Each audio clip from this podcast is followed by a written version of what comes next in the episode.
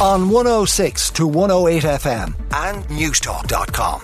This, this is Newstalk.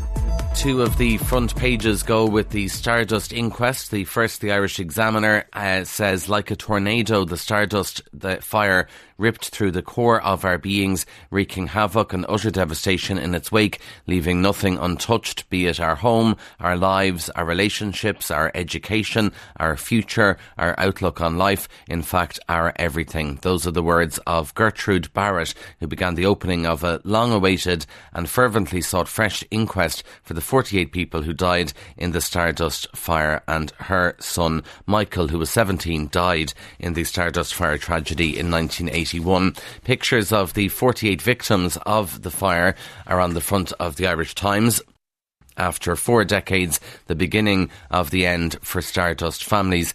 Also on the front of the Irish Times, uh, we heard there we're getting a review into Ireland's abortion laws published today. It would seem ministers are divided on changes to the laws. Green Party ministers are backing the removal of the three day waiting period. And uh, Taoiseach Leo said he would be reluctant and uncomfortable to make significant changes. Now, the Irish Times says it's understood other Fine Gael ministers have similar concerns. So Fine Gael have reservations about changing abortion laws. Green Party ministers are backing the removal of them. So that's the front uh, removal of some of the wait periods and things like that. So that's the front of the Irish Times. And staying with politics, the Fianna Fáil Junior Minister Niall Collins facing growing calls now to answer questions in the Dáil about his wife's purchase of a property from Limerick County Council in 2008. Partly he writes that there's increasing government nervousness about the issue and opposition TDs are insisting that Niall Collins has breached the law. Staying with politics as well, the front of the Irish Independent, you've heard about a whole whole slew of uh, Fine Gael TDs who are going to retire at the next election. The latest, it would seem, it's only speculation, is that Richard Bruton could uh, refuse, well, sorry, Richard Bruton is refusing to confirm whether or not he's going to stand in the next general election. So the Indo's describing this as a blow to Leo Varadkar.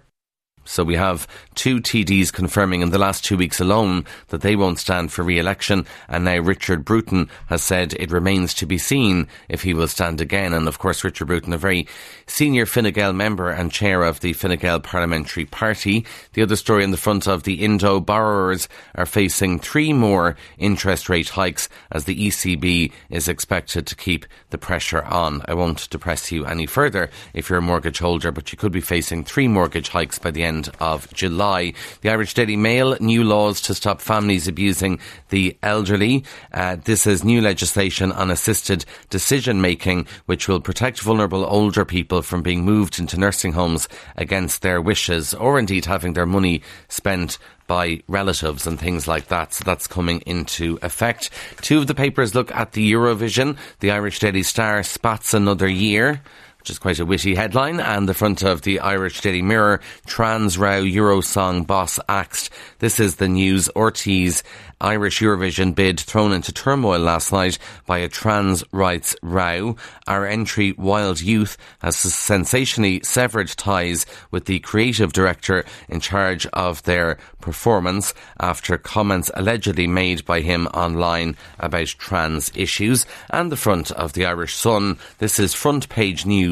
Robbie, I'm done with sex. Apparently, we all need to know that Robbie Williams and his wife have revealed they barely bother with sex and they'd rather cuddle instead. A couple of other stories. The Indo has one uh, about these prime drinks, which I only heard about recently, but prime drinks are being sold for 15 quid a bottle around the country. It's been described as a collectible product, but one store in Dublin now says they're selling up to a thousand drinks a week. That's 15 grand a week in trade. Uh, prime drinks also available in Dunnes. They sold out in the ILAC Centre there. There is a limited supply available, but the world, particularly uh, the social media world, going mad for these fad beverages that are literally just a drink. They're not a magic drink, but they're seen as a collectible item. And final story comes from the Mail. If you want to go and see U2, well, they've announced the first dates for their concerts at Vegas. Tickets are being sold for seven and a half grand. Now, you want your head examined to spend seven and a half grand to watch U2, but if you're interested, you can register today. Prices start at $140. You can also get them for 2,036 euro, but if you want to sit in, in front of centre stage in Vegas, 7,500 euro. On 106 to 108 FM and Newstalk.com. This, this is Newstalk.